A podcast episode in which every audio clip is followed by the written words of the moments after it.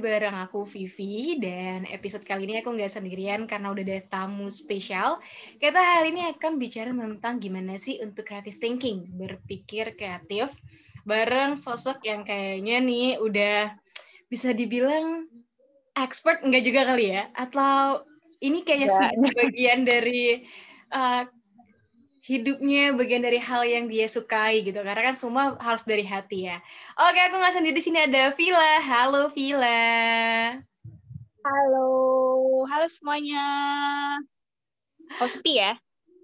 Aku panggil kamu panggil aku Vivi aja. Oke. Okay. oke okay, halo halo Kak Vivi. Halo semuanya Halo semuanya. Jadi ini buat teman-teman yang lagi dengerin kita. Sebenarnya kita nggak berdua ya Vila ya. Ada teman-teman komunikasi di sini. Tapi mereka akan keep pertanyaannya karena kita mau dengerin Vila banyak cerita dulu nih tentang creative thinking pastinya. Oke oke. Vila boleh kenalin dulu dong dirinya. Terus sekarang lagi sibuk apa? Sekarang apa sih kamu jadi suka dengan dunia kreatif nih? Oke. Okay. Uh, eh, halo semuanya, namaku Vila. Uh, aku adalah seorang kreatif di uh, kreatif youtuber Indonesia, salah satu youtuber Indonesia, dan kreatif di uh, agensi atau PH yang dia dirikan juga. Jadi sekarang aku kerja untuk bisa dibilang dua perusahaan, perusahaan atau dua dua badan yang berbeda ya, satu untuk youtuber dan satu lagi untuk PH ataupun agensi. Kalau boleh sedikit cerita, dulu itu sebenarnya aku uh, reporter, jurnalis di salah satu stasiun TV swasta di Indonesia, Net TV. Kurang lebih tiga setengah tahun aku jadi seorang jurnalis atau reporter di sana.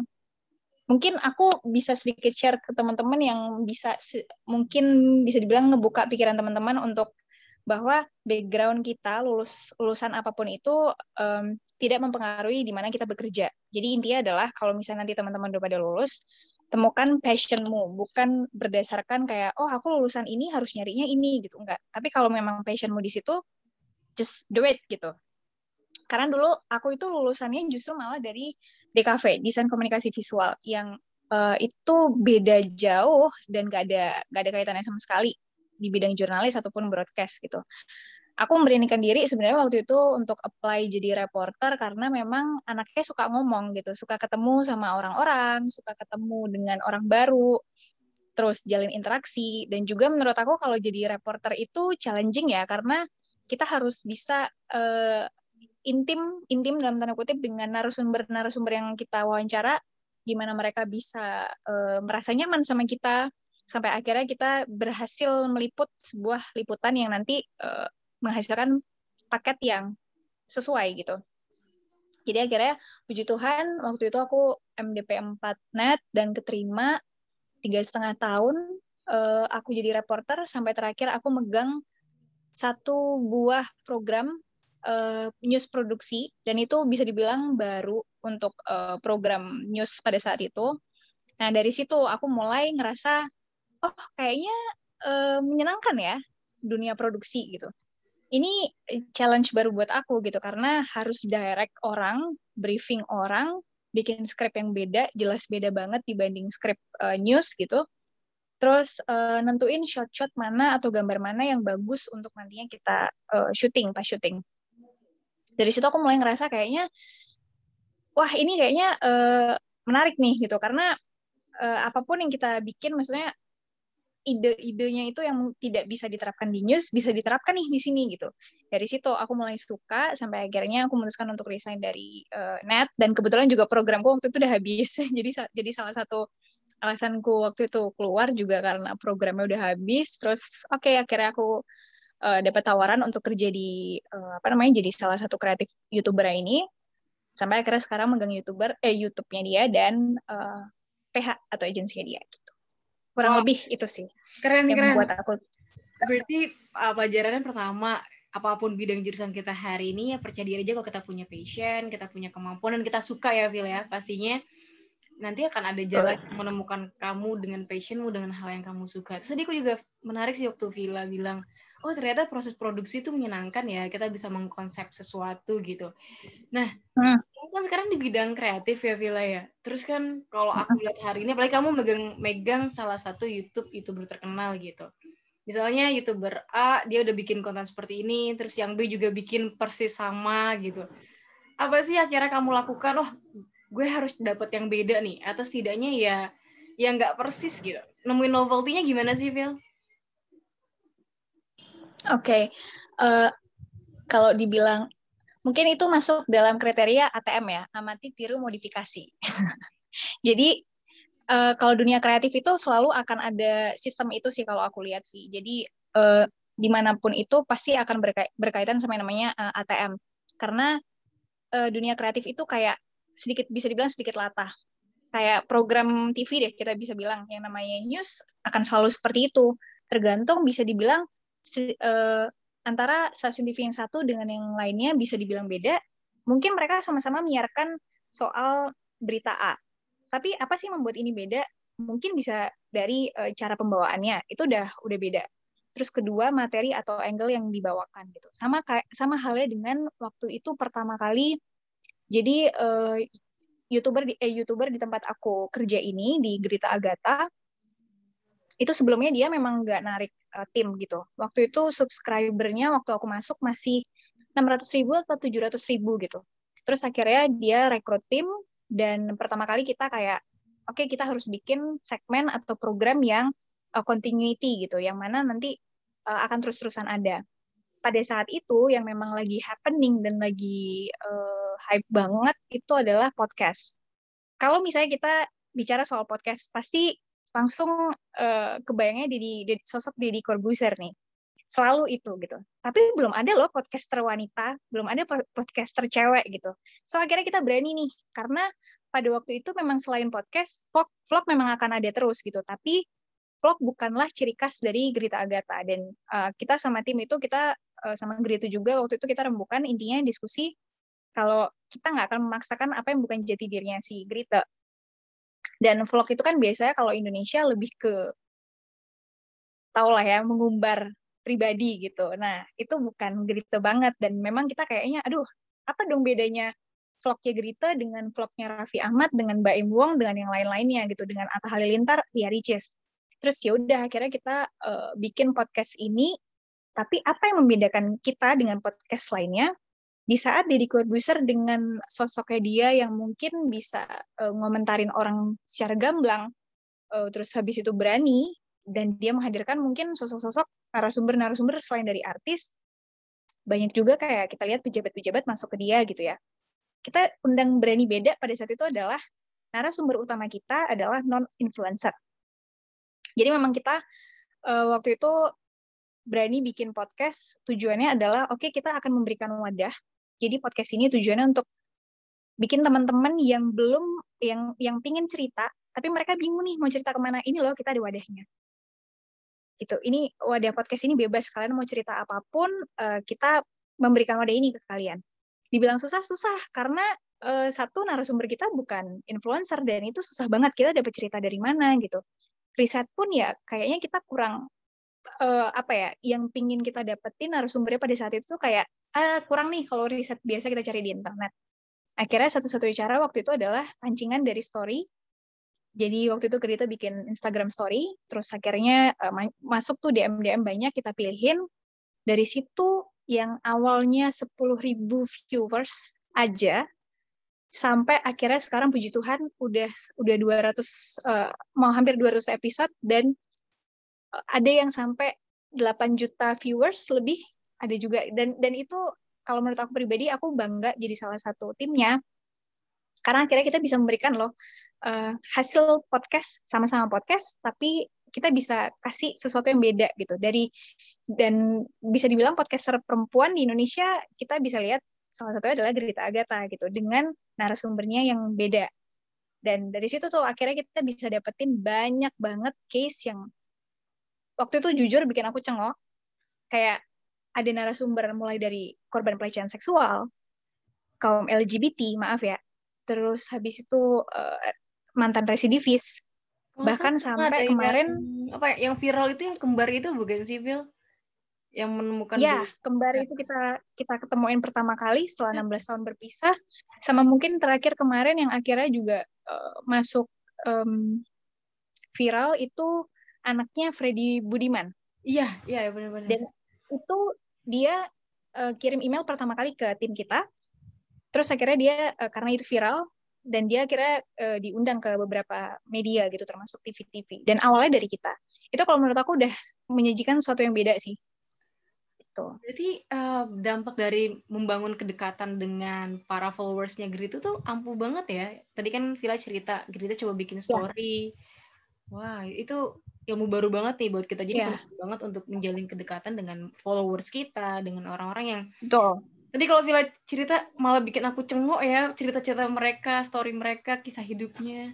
Wah, keren nih. Iya, banget karena ya itu tadi aku kayak nggak pernah dan ternyata sesimpel korban pelecehan seksual kenapa sih banyak sekarang mungkin kita yang hmm, let's say dengan gampangnya bilang kok nggak ngelapor kok nggak ngomong kok nggak lapor polisi segala macam kita judging dengan gampangnya tapi kita nggak tahu nggak nggak pernah tahu uh, posisi di mereka gimana. Bahkan pada saat mereka syuting di kita itu mereka juga nggak pernah ngomong selama itu. Selama kejadian ada yang sampai beberapa tahun mereka belum pernah ngomong ke keluarga belum pernah ngomong bahkan ke kerabat dekat pun mereka nggak ngomong. Dan bahkan sampai waktu datang ke studio kami itu dia bilang aku izinnya nggak syuting kak. Terus izinnya sama orang tua apa?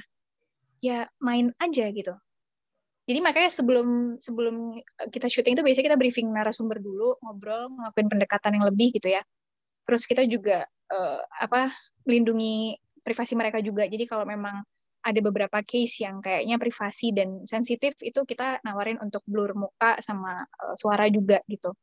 Dari situ sih dan itu puji Tuhan juga memberikan impact.